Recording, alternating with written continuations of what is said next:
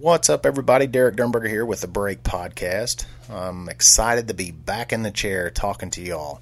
It's been too long, roughly about a month since my last podcast, so yeah, way too long. I remember my podcast before this when I talked about how it was too long since I've been in here. Work is just uh, getting in the way. I got a real job that we've been busy at this summer, and we're also producing new episodes of The Break that's airing on Pursuit Channel right now. So every Thursday at noon Eastern Time, 12 Central, and also Saturday mornings at 6 a.m. Eastern, 5 a.m. Central. So, uh, yeah, we've been busy doing that. So, I just haven't had much time to get in here and do this. But I'm in here today, and today I'm talking to Chris Hamm from HHA Sports. HHA manufactures bow sights, crossbow sights, and an arrow rest as well for your bow.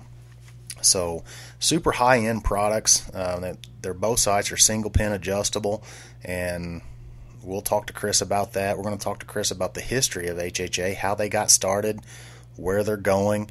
Uh, we'll talk about some of the work they've done with the military and they're currently doing. Um, and then, of course, we'll talk about their products as well. So, it was uh, very informative podcast if you're wanting to get to know a little bit about HHA and their and their products and uh, how you can utilize them. So uh, listen up. Here it is, Chris Hamm with HHA Sports. Here we go. This is Derek Durnberger, and you're listening to the Break Podcast.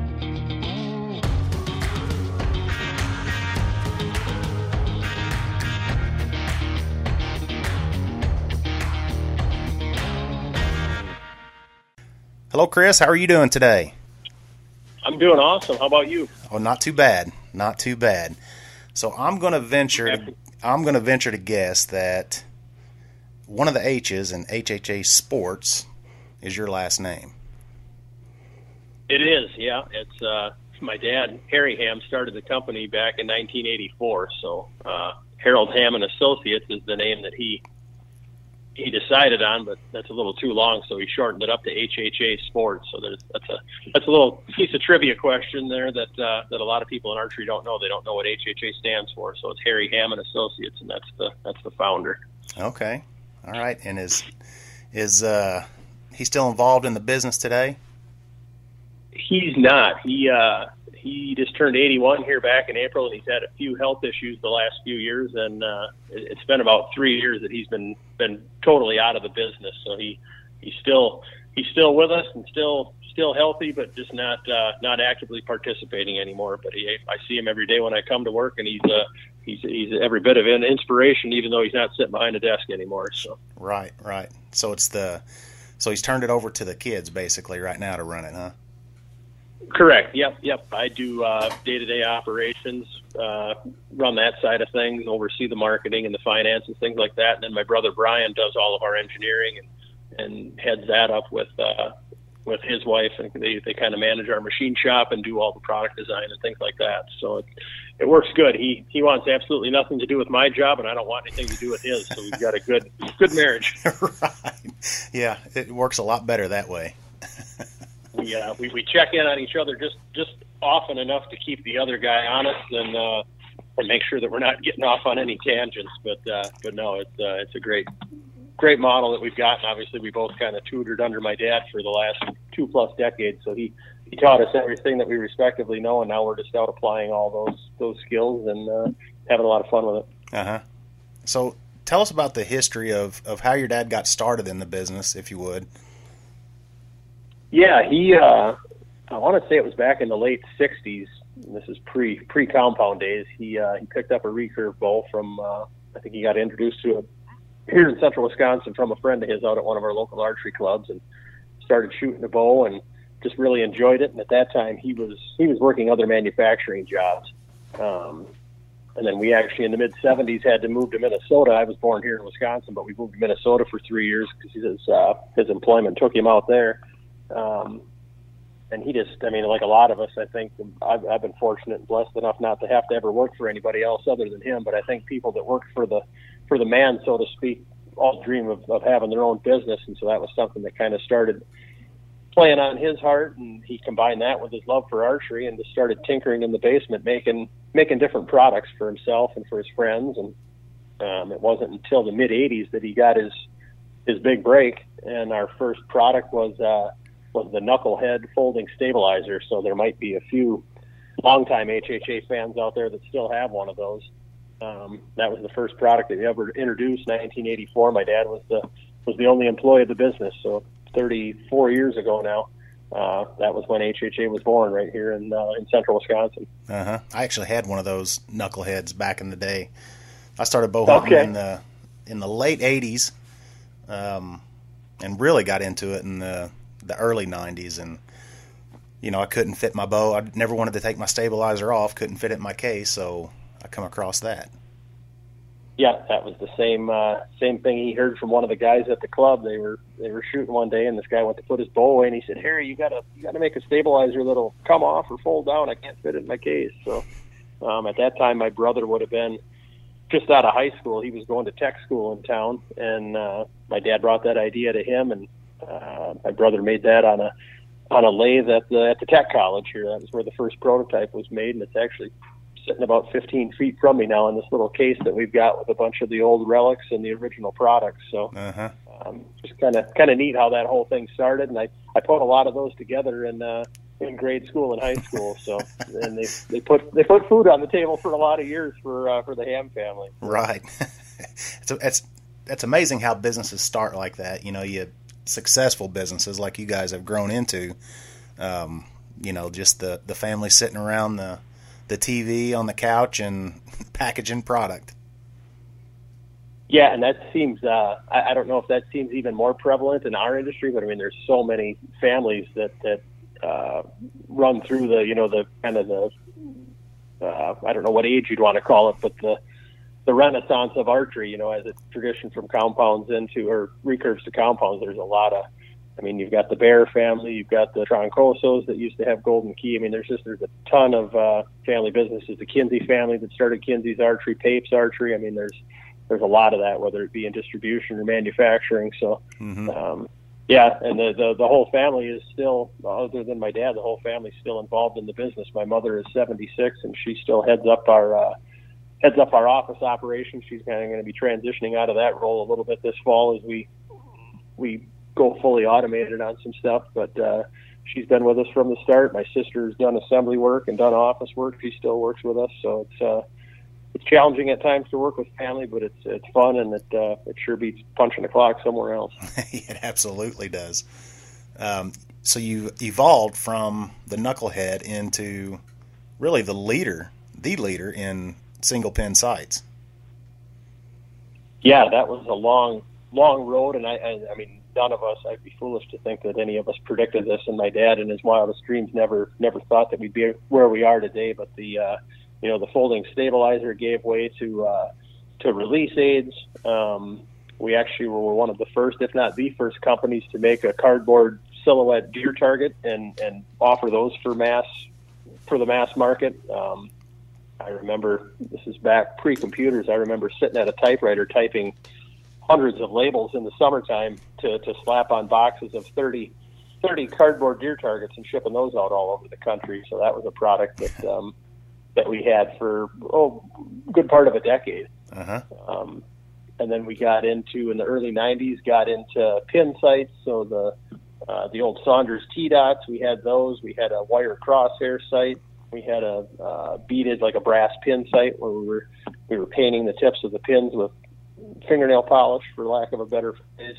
Uh-huh. Um, just just did you know what whatever the wherever my dad was led or whatever the you know the consumers that called in on the phone or the the dealers that called in whatever they thought we should have we we took that into account and still do that today and and just gave them what they what they wanted and it uh it, it's turned into what it has the the optimizer came out in 1995 Okay. that was what really kind of set us into the to the next phase. I mean, the business grew steadily uh, in the in the in its infancy up until the mid '90s. My dad hired my brother back full time in 1992. Uh, that was pre-optimizer, but we had come out with a caliper release. That was when the big dual draw caliper explosion started, and we had been farming out all those parts to another machine house down the road, and Um, anybody that knows anything about manufacturing knows that it's pretty hard to make margins when you're you're paying somebody else Yep. to make your parts. Plus, you don't get the it's difficult to get the quality and the delivery. So uh, at that point, when when we saw the demand, uh, my dad brought my brother in house to use his his education um, and start up a machine shop for us. So it was back in 1992 that we put our first first CNC machine in, and my brother thought he would run it that first year, but we got so busy that six months after he came back, we hired our first first operator, and that that gentleman is still uh, still with us today. So Yeah, that's a that's a huge step is uh, investing in the equipment to to manage your own, and it takes that demand before you know really anybody's able to do it. It is, and I mean that's something that we've always. My dad always taught me that. I mean, we've always been very calculated about our growth because uh, I mean this industry can be can be fleeting at times. You'll have a good year, and then even even companies like us are not immune to an off year. So you almost have to wait two years to really make those kind of investments because you want to make sure that the that it's real and it's not just a, a blip on the radar. And then you you know you might be up ten percent one year and then you're off fifteen. Well, you don't want to you don't want to put out that kind of capital investment, especially back then as a young company. Uh, it was a it was a much bigger risk maybe than it would be for us now, but uh, they still don't give those machines away. So we still apply that same thinking today when making those decisions, whether it be for advertising or or manufacturing. You know, bringing on new capital equipment, you've got to make sure that the demand is there before you uh, before you go to the go to the well and uh, and, and pay for one of those things. Yeah, yeah. Well, let's talk about uh, you know how you've grown from well, you've grown from the knucklehead to you know deer t- the the cardboard deer targets to you know pin sights and let's talk about you know your bread and butter, which is the the single pin adjustables and the the mathematics and the technology that goes into your your sight tape. It's a it's a dialer for lack of a better word of people that aren't real familiar with archery. Let's talk about how that works. Yeah, I mean that optimizer we we debuted that in 1995, and we weren't the we weren't the first kid on the block. It's not like we invented the single pin sight; it was already out there. There's a company by the name of Sightmaster that had that product, um, and I believe there was a couple others making it at that time. But we just um, and there and one thing I will say, I mean, there's occasionally you're going to get a, an invention in archery or in any industry that that's just totally going to set the world on its ear. But nine times out of ten, it's usually an existing product that somebody else looks at and says, "Well, how can I make that better?" And that's Mhm. basically what we did with this with this optimizer. We put our we put our quality, our heart and soul, our technology, and our our thoughts into it, and uh, the the masses obviously responded because now 23 years later, we've we- we've been voted the top single pin sight in the world by Bow Hunting World 14 years in a row, which um, we're we're very humble folks. We don't we don't brag, but that's a number that we like to throw out there because it's uh it's an ultra competitive world, and to, to win anything one or two times is pretty flattering. But but for 14 straight years to have the public say you guys are the best is something that uh, we don't we don't take for granted, and we don't brag about it. We just we look at those plaques hanging on the wall, and they motivate us to hopefully get get number 15 here next year. So. Right. Yeah. Well, I shoot the uh, the kingpin, and just the level of quality and craftsmanship that go into your products is, you know, it's just super smooth. Um, you know, they're just unbeatable, really.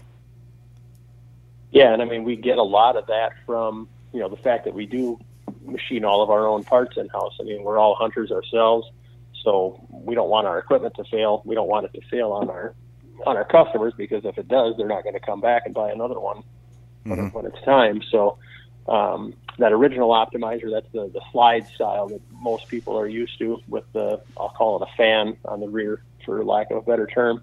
Um, again, that came out in 1995, and the, our sight tape technology, which some, you're obviously familiar with because you're shooting the Kingpin, but the sight tape technology didn't come out for almost another 10 years. For the first probably decade that we had that sight, we just included a couple of blank white stickers in there so people Mhm. could put it on, and then and then you sight in 20, 30, 40, 50. I mean, it was a it was an afternoon to get your sight sighted in. Yep.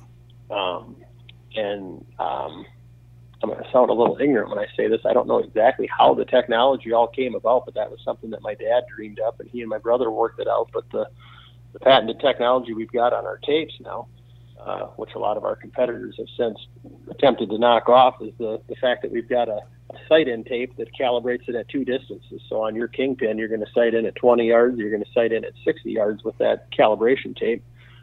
And then there's 48 color coded tapes that come in the package. Well, one of those tapes is going to match up with your your setup based on where your 20 and your 60 yard uh, points of impact are. Mm-hmm. Uh, but it's a it's a mathematical formula. I mean, just imagine taking a taking a rubber band and putting yardage marks on it, and then you stretch that rubber band. Those those yardage marks move depending on the stretch of the band, and that's basically all we did with those tapes. Is each of those represents a different uh, different scenario with uh, with your bow setup. So it uh, it's the, the the sight tapes are more accurate than anybody shooting the product, and I mean no disrespect to our to our customers when I say that, but the the simple fact that the the math the math works. So if there's, if there's ever an error in the in the technology, it's typically a, a human error. I've done it myself. So, Right. uh, but the yeah, the, the tape technology, as you know, it works. I mean, I, I don't condone shooting at super long distances, but I mean, we've got guys, especially out west, that I mean, they they're not going to get a 20 yard shot at a deer like we are here in Wisconsin. So I mean, they're used to shooting 40, 50, 60, 70 yards at game, and uh, the amount that your accuracy increases with a single pin sight versus looking at a cluster of three or five or seven pins and then guessing in the heat of the moment which pin to grab. Um, it's just amazing what it does for for a person's confidence going into a hunting situation when you know that hey, I've got an animal at 47 yards, I'm going to range it, and Mm-hmm. you put that pin right where you want to hit, and that's what happens. So Yep. Well, the biggest thing I think with you know the Western hunters are going to shoot a lot farther than we are here in the Midwest, but uh, just the ability to practice out to 60 and 70 yards makes that 40 yard shot look like it's you know a 20 yard shot.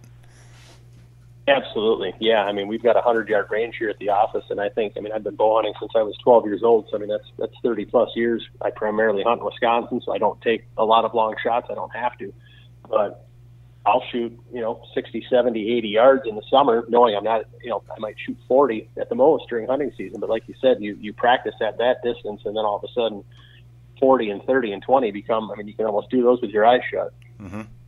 Yep, and you know standard three pin setups, it's typically 20, 30, 40, and you get out to 50 and 60, it's holdover, and it's not it's not good practice because you're not seeing the pin settle on where you want that arrow to hit. So uh, you know the ability to adjust it and dial it in, you know, it's really um, it's priceless.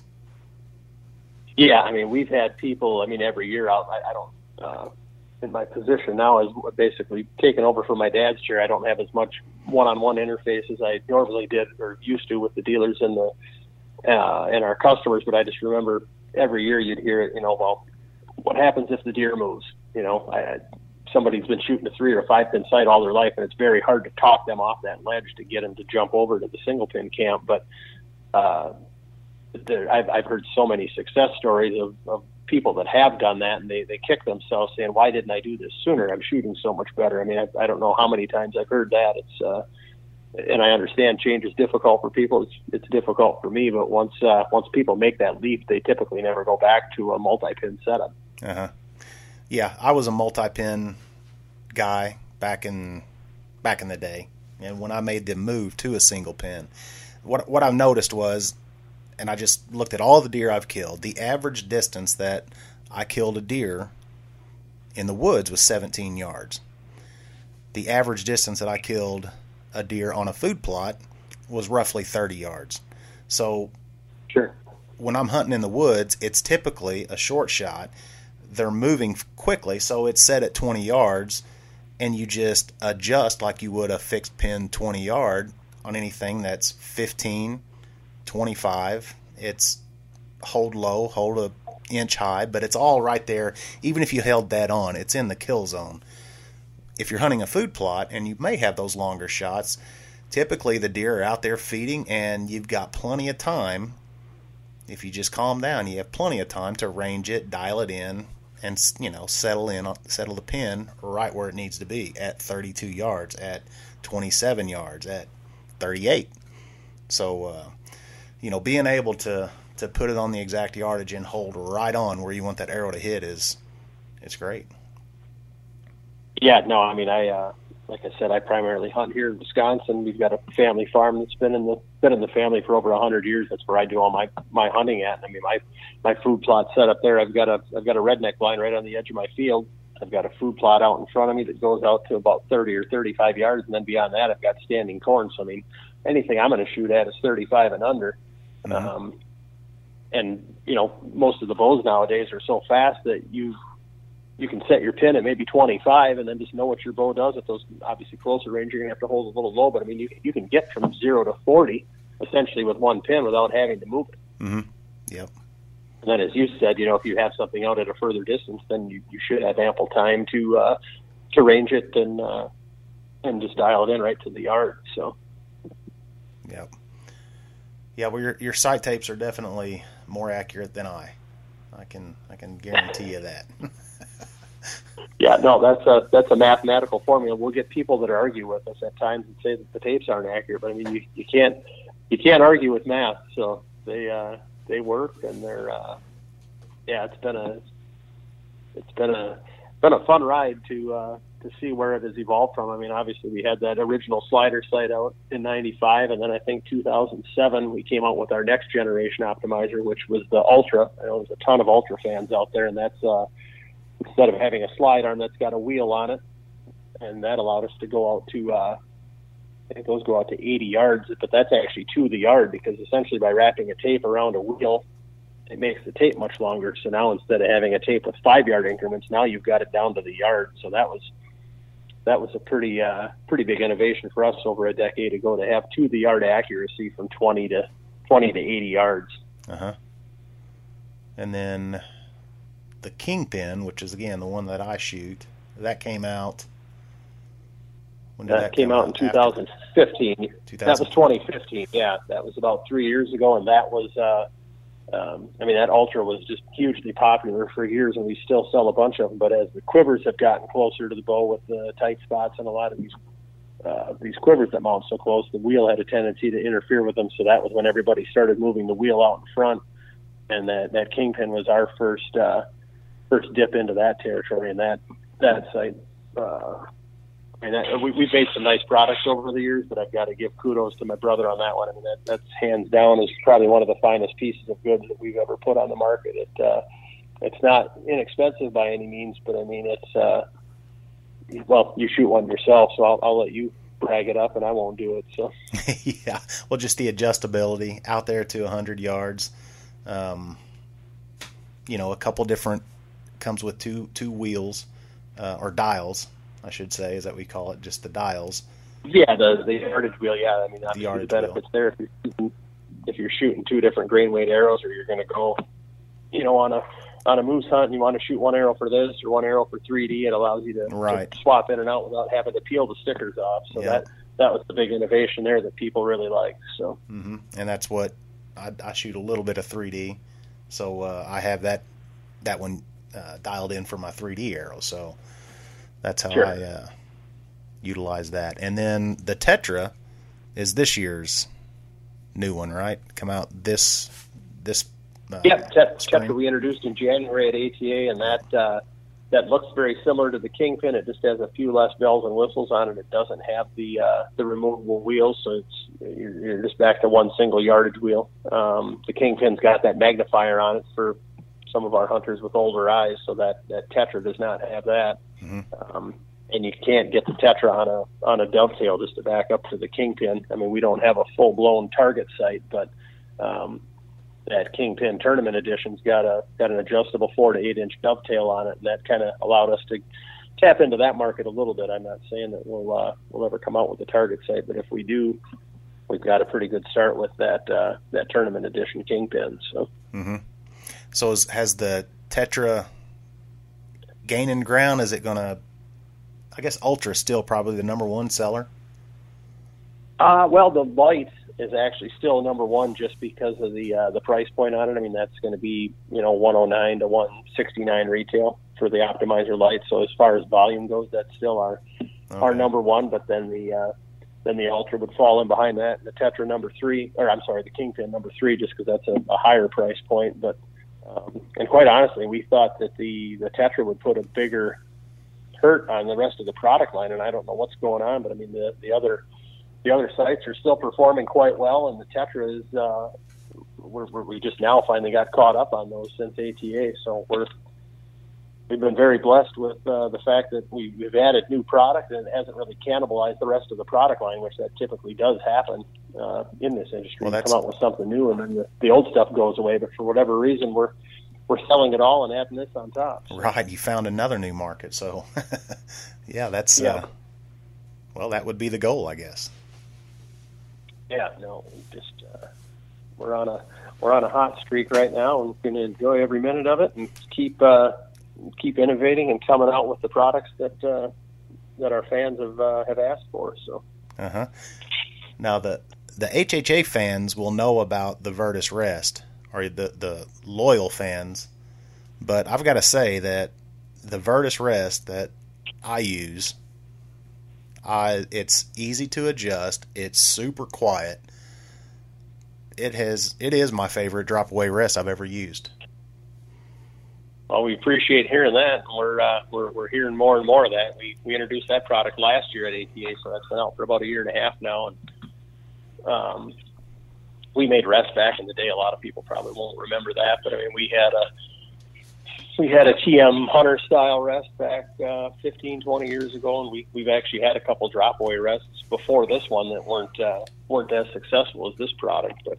Um, we just thought it was time to maybe branch out into a different category, and, uh, the rest market seemed to be a be a logical choice because we have done it before. We just haven't maybe done it to this this level. And yeah, it is a it's a very nice product. It's as you said, it's quiet, it's very user friendly to set up. Whether it's done at a bow shop or somebody's doing their stuff in their own basement, it uh, it's real easy to uh, to set up and tune and.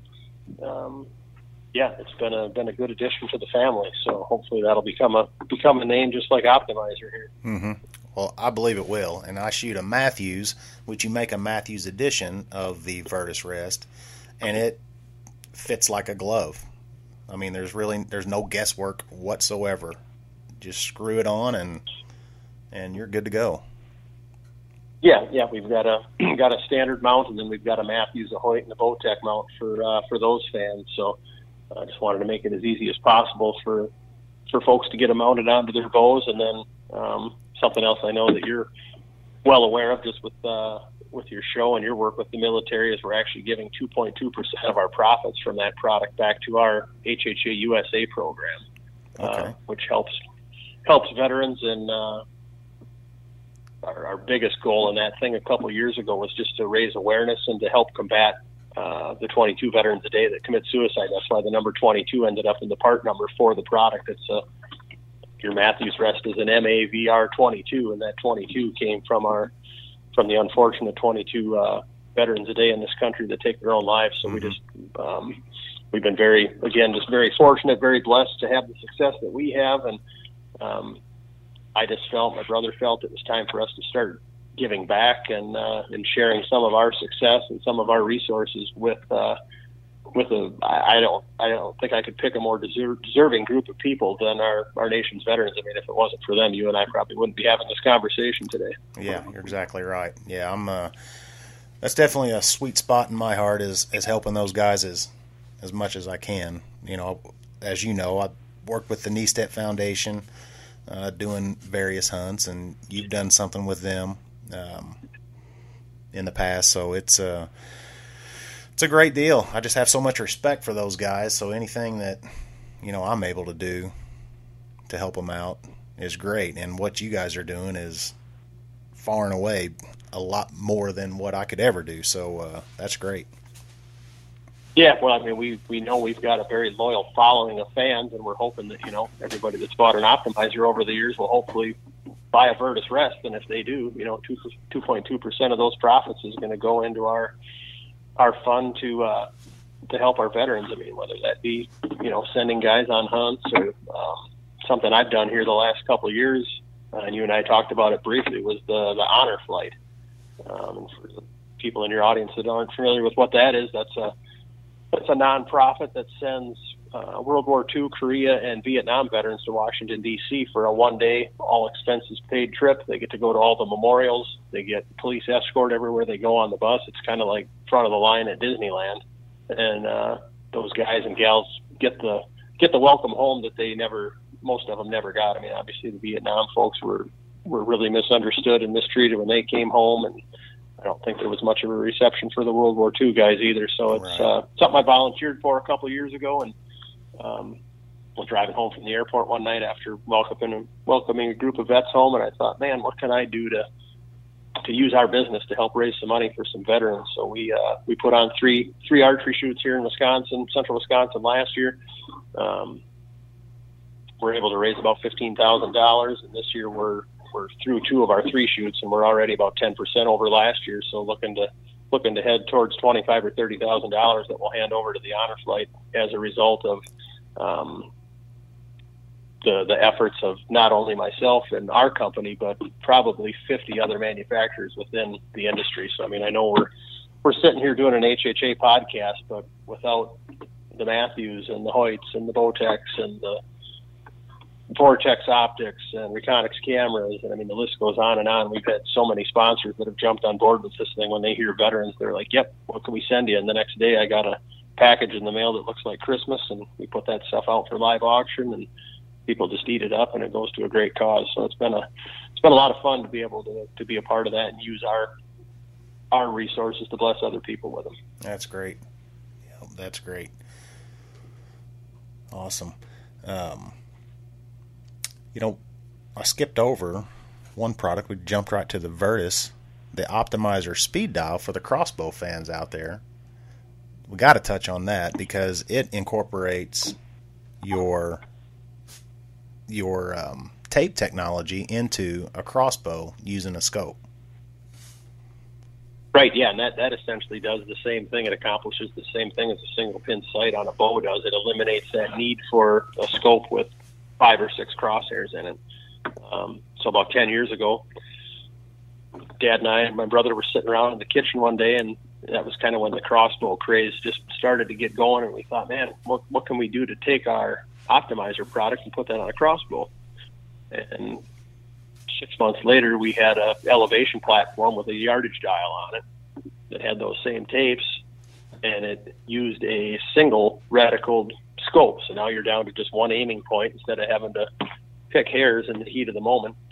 And it uses that same sighted in at 20, sighted in at 60 technology um, now you can essentially dial in a crossbow from 20 to 100 yards in one yard increments. Mm-hmm. Yep. So yeah, so um, for people, yeah, for people, it doesn't adjust the actual scope elevation inside the scope. It just the, the basically the whole scope is on an elevation platform. Correct. Yep. It's yep. just it's a it's that elevation platform bolts to the existing rail on the crossbow, and then that yardage wheel just raises the rear end of the scope, mm-hmm. effectively changing the, the point of impact. But um, I mean, you think you can be accurate with a vertical bow and arrow. Uh, now all of a sudden you put that on some of these modern crossbows and you get yourself on a bench. I mean, you can you can shoot oranges out at 100 yards with it. I had one of my dealers down in Milwaukee a few years ago that had a he had a bet with one of his customers that uh, that he could hit a grapefruit two out of three times at 100 yards, and the, the dealer won the bet. So it's pretty crazy how accurate that thing can be. Uh huh. And yeah, so you've got. I'm looking at your website on my screen right now. So you've got a couple different scope options. You mentioned Vortex. You've got a. You can get a Vortex scope to go with this up uh, the speed dial. Correct. Yeah, yeah. We're partnered with Hawk and we're partnered with Vortex. So, or we can, or you can sell just the, uh, you can buy just the base separately. If a, if a customer's a Zeiss fan or wants to buy any kind of other optics, you can mm-hmm. you can buy just the base and then outfit it with your own scope. So. Yeah, and basically any scope will, for the most part, will fit on it. It's just a. Yep. Uh, Picatinny Standard rail. Picatinny rail. Yeah. Yep. You just mount your uh, your mounts to it, and you're good to go yeah, so that's been a that's been a cool product. Obviously, love them or hate them or anywhere in between. The crossbows appear like they're here to stay, so it's been a been a good way for us to kind of get our our feet into that uh, that market as well. So they've been they've been very well received. In fact, we've got quite a few of the uh, the tournament shooters on the IBO circuit are using optimizers. In fact, I think uh, a few of our folks have, have taken the podium over the last four or five years with it. So I think you look on a lot of the a lot of the IBO crossbow champions, most of them are going to have optimizers on their crossbows. So. Mm-hmm. Well, you're right about crossbows here to stay. Missouri, I think it was, is either last year or the year before, have legalized them for, for archery season. They were only legal for for firearm season, but uh, it's all year now. Yeah, we went we went legal here in Wisconsin four years ago with it, I believe. So, so did you see a number, or do you know if the number of archery kills went up due to crossbows, or is it the same basically? I don't think it's been impacted a, a ton. Um, I mean, our deer numbers I can remember back when I was a kid, we used to have a lot more deer than we do now. So um, we're not killing the amount of deer up here in Wisconsin that we were 20 years ago. But I think a lot of that it has to do with population more than it does with the with the weapons that folks are using to take them with. So. Mm-hmm. Yeah, C- CWD is a real hot issue here in Missouri right now. I know you guys kind of went through that a few years back, right? Yeah, we did. I mean, it, uh, it it's been found in, in a lot of different parts around the state. We didn't have it here in our county, but we had it in the adjacent one. And then they, uh, you know, anytime they find it in a county, they shut down baiting in that county and the and the adjacent one. So it's, that's probably been boy seven, eight years ago, maybe ten years ago that they found it here. But the the southern part of Wisconsin is where it was really bad, really prevalent down down in the Madison area, south mm-hmm. of Madison. So. Yeah. Yeah, we're we're going through that right now. It's uh, let's see, because Missouri, you've always been able to to put mineral out. You can't bait during hunting season, but you can feed deer in the off season. But uh, it's the county above me.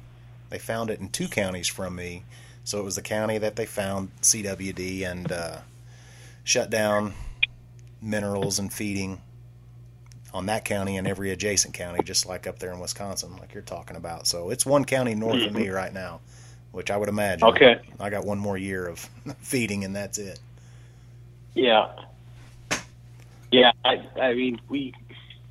I don't know if I should say this on a podcast or not, but I mean, back when I was a kid, we would we would bait a little bit here and there, but I honestly don't miss it. I mean, we uh, I use food plots now, and I guess that's just a form of uh, natural bait. Maybe that's a that's a debate on all all into itself. But right. I just found that the uh, the deer are much more relaxed coming in over a food plot than they are over a over a bait pile. So I've been on guided hunts before where the guys have had had bait out as well, and it just they're the deer get educated in a hurry and they start looking in the tree stands for the guy with the bucket. It seems like right. yeah, you're exactly right.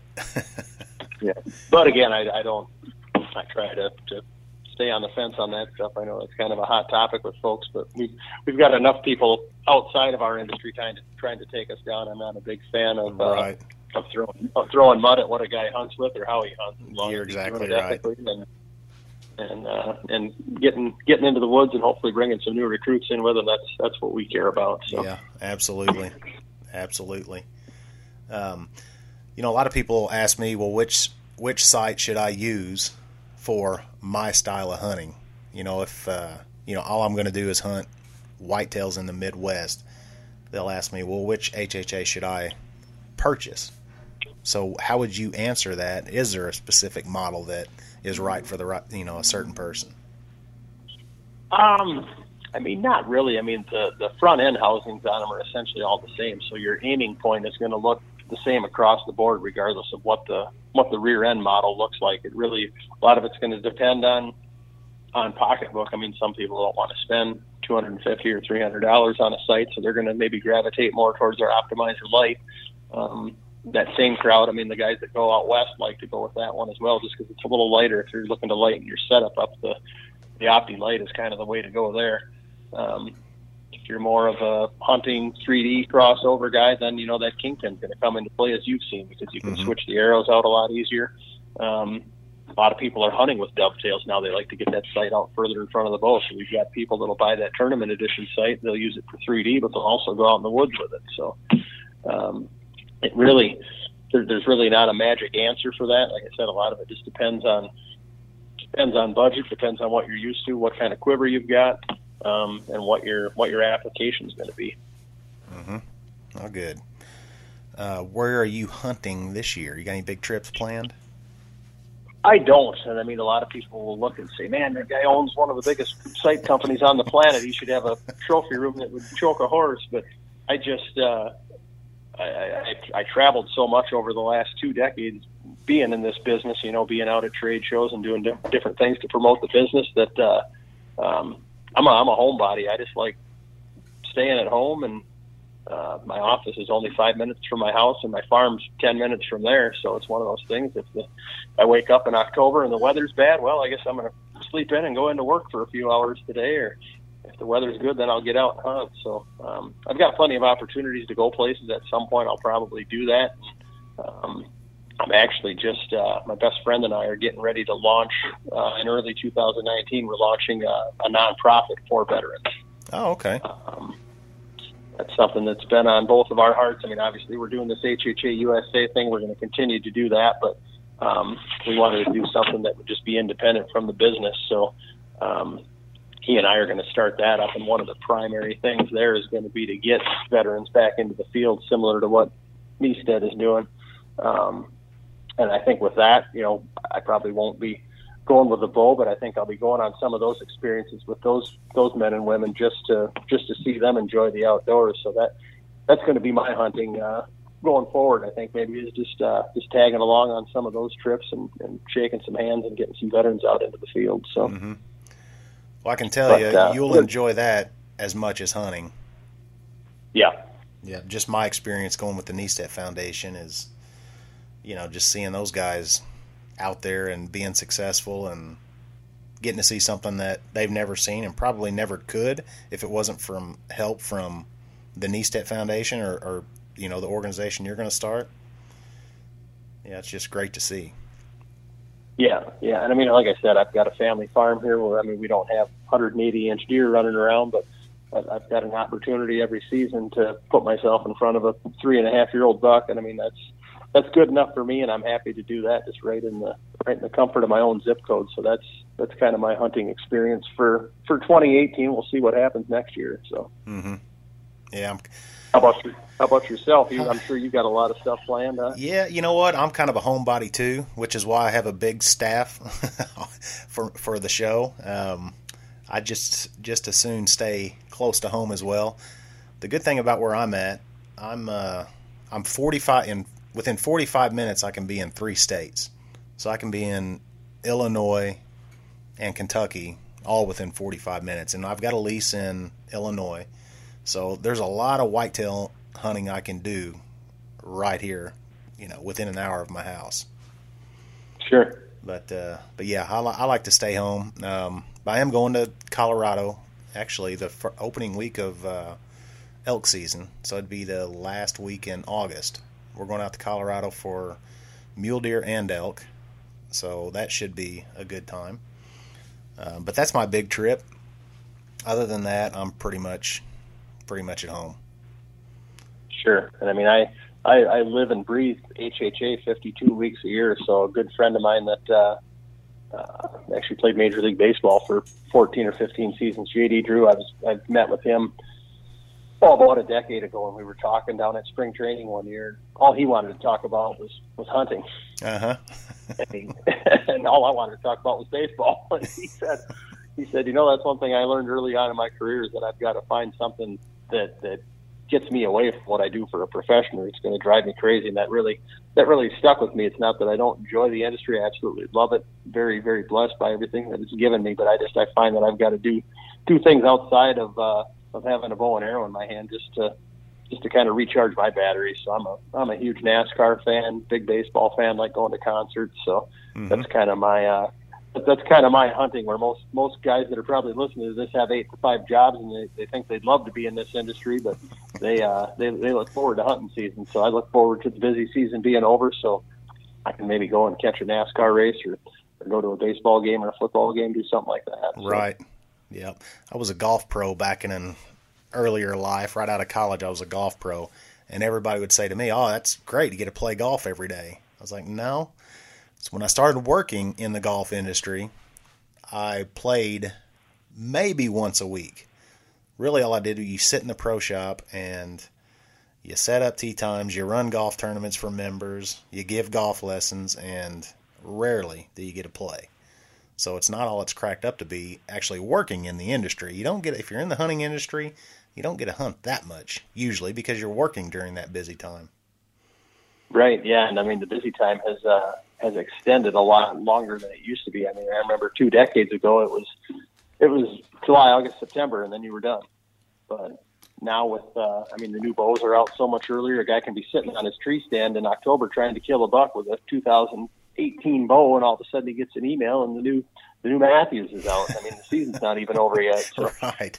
That's that's really uh, initially when that started happening. It frustrated us manu- accessory manufacturers. So that means we had to have our uh, our homework done that much sooner. But um, it's actually been a it's been a good thing going forward because it split the busy season up into two. Because now, you know, right after ATA, January, February, March, we're pretty busy filling shelves for dealers because they've got guys coming in the door looking to buy those new bows. So then it it dies down in the second quarter, April, May, June, and then it picks back up again July to October. So it uh, it's nice. It's uh, it, it kind of spreads out that busy season. And it's it's chaotic, but it's not quite as bad as it used to be, and it's mm-hmm. not so not so concentrated. So you know, we talked about you guys staying busy. Uh, when, how long does it take to develop a product like, you know, you come out with the Tetra last year or earlier this year? How long does it take to develop that? Are you already working on products that are a year away, two years away, three years away, possibly? You know, what's the time frame on developing a new product?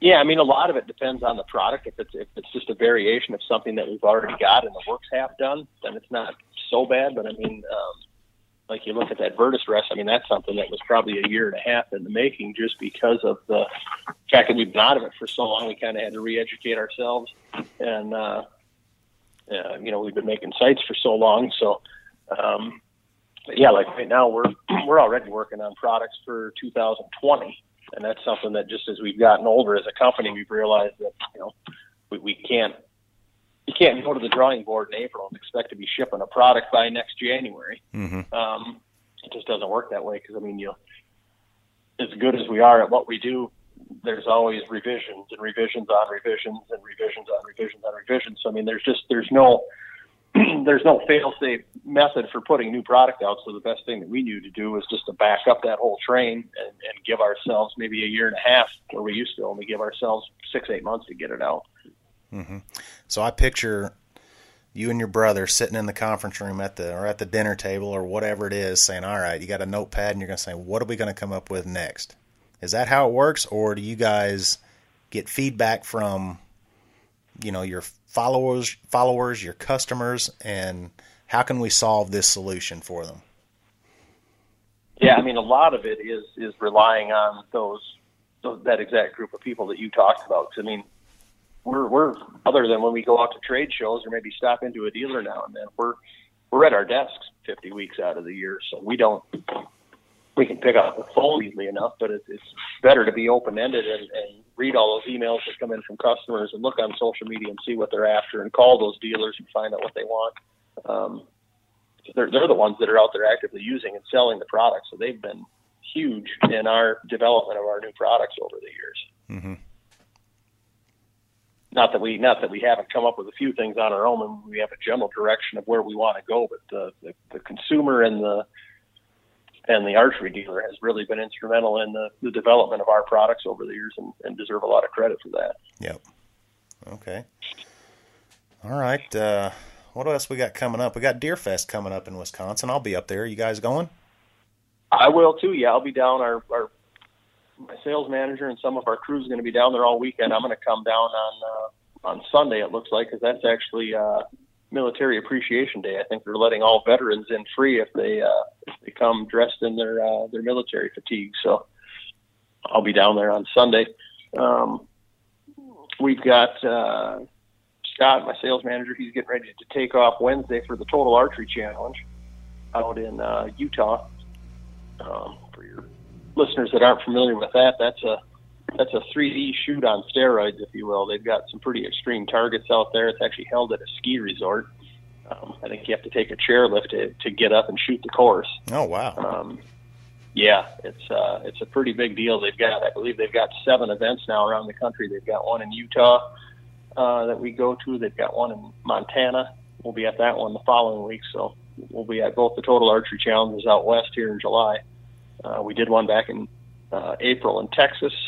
I think they've got one in Tennessee now, Pennsylvania, Michigan, and South Dakota. So it's, it's getting to be a pretty big deal. It's uh, it's extreme 3D archery. I mean, they've got I think out there they've got a few shots that are pushing 100 yards. So it's a, it's a cool cool event, and we just wanted to get ourselves some more exposure out in that Western market a couple of years ago. So started attending those, and um, good results. They, they they put on a really nice event, bring a lot of people in, and um, we're seeing more more HHA green every year that we go. So that's a good thing. Mm-hmm. Good, good. Well, yeah, the uh, the NESTEP Foundation they're going to be at uh, Deerfest for that veteran. Well, they're they're going to have a booth there, but uh, they're going to get involved in the uh, Veterans Day. They're giving away a hunt, um, a turkey hunt down in Missouri, so they're going to draw for that out there as well. Yeah, I'm looking forward to uh, to seeing you down there, and I'd never met Joe Rhodes, so I'm looking forward to meeting him down there as well. And um, it should be a good event. I've known the, the promoter there for quite a few years. They they put on a nice nice event. I mean, it's the perfect time of the year. It's the first weekend in August, so everybody's got trail cam pictures of their big bucks, and they're just itching for the weather to cool off to get out there and start killing them. So it's it's a good time to uh, to get a bunch of bunch of rednecks together to talk about deer hunting. So. yeah, it sure is. I always look forward to going up there and getting away from this dog days of southeast Missouri summer. I'll probably leave 95, 100 degrees to head up there in low 80s, hopefully. Yeah, August can be pretty brutal up here. We uh, it's been I mean it's been hot all over the country, but we had we had triple digits on Saturday for our veterans shoot up here. It was it was pretty warm out there, swatting mosquitoes in the in the woods, pulling arrows. So. Mm-hmm. Yeah, we'll be headed up to. Uh, we bought a camper recently, so we're going to drag that up there and uh, head to the Dells for a few days before Deer Fest with the kids. Oh, so yeah, we. Might. That's only an hour. That's the Dells is only an hour from us, so if you can if you can make it up here, we might be able to give you a little tour. So hey, I would love that. I absolutely will do that. Um, we're uh, we're we're an hour straight north of the Dells. So okay, how close are you to Vortex? Uh, Vortex, we're about two, probably about two hours because they've they've moved to their new location, which I believe is southwest of Madison. So we're we're an hour and a half from Madison, so we're probably an hour, just under two hours from Vortex, I would say. Okay, all right. Yeah, I talked to uh, Seamus. Do you know Seamus at Vortex? I don't. Riley, uh, Riley's my connection down there. Okay. So yeah, he invited me to do the same thing. Come by for a tour. So uh, yeah. may, we may make two stops.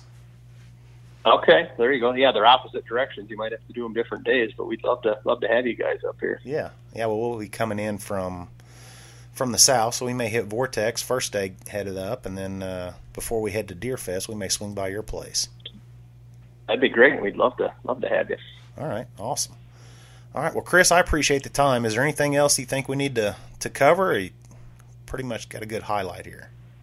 I think we hit it pretty good. I mean, I just uh, for all your listeners out there that have been lifelong HHA fans, or if you just got signed up today, I just want to want to thank you. We wouldn't be able to do what what we do without uh, all of your loyal support. So, and if you if you haven't checked us out, um, we're actually launching a brand new website here in a couple weeks. So uh, HHAsports.com is going to have a completely new look. We're going to have a new online apparel store. We designed a few new hats and shirts going up on there, and then um, we also came up with the challenge coin, um, which is something used in the military.